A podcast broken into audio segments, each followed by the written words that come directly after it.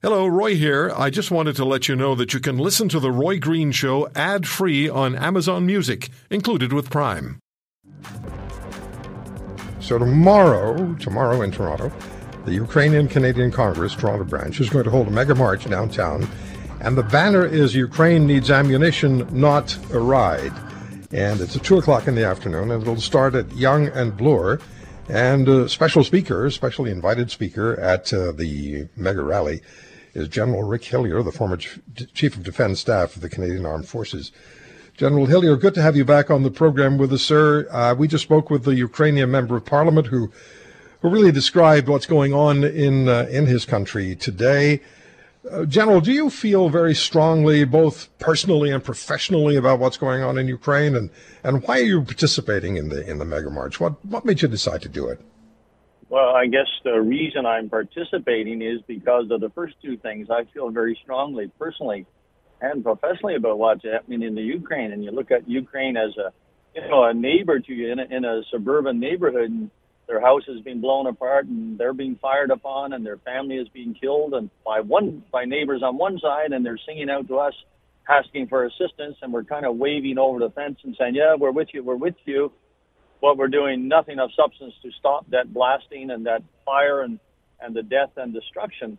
And some of the things we're doing, yeah, might help in the longer term. And I, I think actually they will, but it will be longer term. And so I feel we've got to do more. And that's why I'm participating. We can't abandon, you know, 43 million people to be brutalized and killed uh, by a superpower invading them.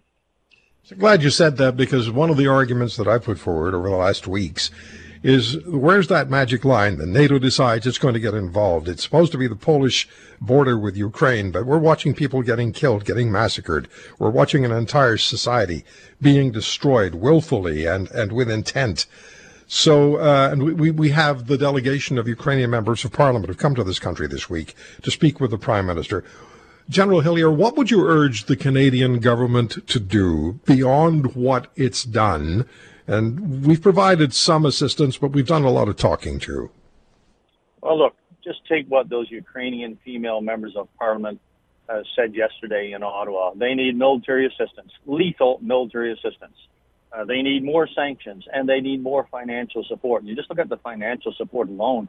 You know, it's costing the Ukraine a half billion to a billion dollars a day to fight that Russian invasion, to protect their homeland and try and keep their families alive. And, and secondly, sanctions, they need more of them, but sanctions, as I said earlier, they're going to be good three months down the road, six months down the road, a year down the road, maybe. But they won't stop a single ballistic missile, a single fighter plane doing a bombing run, or a single tank. And so what they need in the short term is very real pragmatic support. They need anti-tank weapons that can reach out long range. They need ammunition that can kill tanks for their Mark 19 grenade launchers. Go buy 100,000 of them and send to them and they need anti-air uh, or ground-based air defense that can reach up high, because they have some low stuff, and that's driven the Russian fighter bombers up high, and now they need stuff to reach up high. The, all that kind of stuff is available. The Ukrainians have given Canada a comprehensive list of what it is they desperately need. I've been involved with some people who put together a list of all the things that are available, and where you can get them to fill that list. Now we just need the Canadian government to act on it. Do something pragmatic do something that's going to stop those tanks and fighter bombers and, and cruise missiles and, and do something that's going to cause Russia to leave Ukraine and withdraw its troops and get out of there. Yeah, uh, we just heard uh, Member of Parliament Dmytro Gurin talked to us in his constituencies, the city of Mariupol. That's where he grew up, sharing with us what the remaining civilians in Mariupol are going through. It's absolutely devastating. What's your sense, uh, General Hillier, of the the tactics, the behaviors of the Russian army? Well, they're brutal. Uh, they've invaded a country. They realize that their precision strike, which potentially they had hoped would sort of decapitate the Ukraine government, uh, you know, in the first three, four, five days, did not work.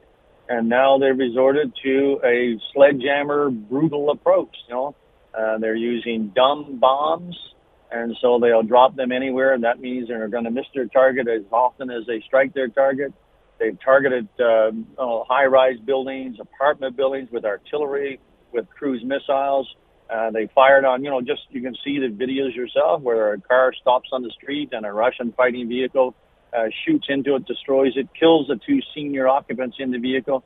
And so it's a brutal sledgehammer set of tactics. Obviously, their original plan failed.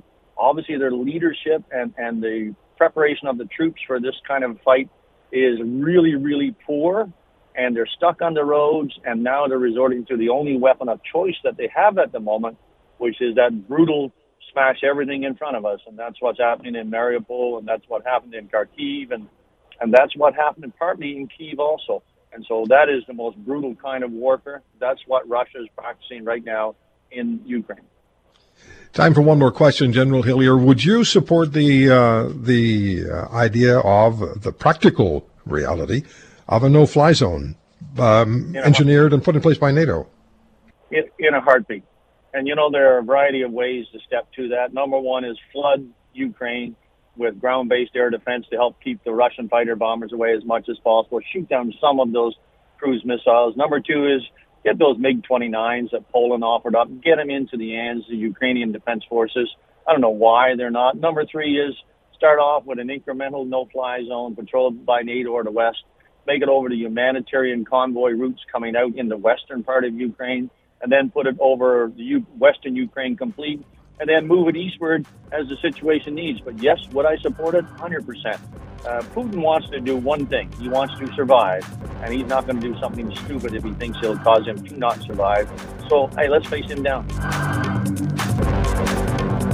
If you want to hear more, subscribe to The Roy Green Show on Apple Podcasts, Google Podcasts, Spotify, Stitcher, or wherever you find your favorites. And if you like what you hear, leave us a review and tell a friend. I'm Roy Green. Have a great weekend.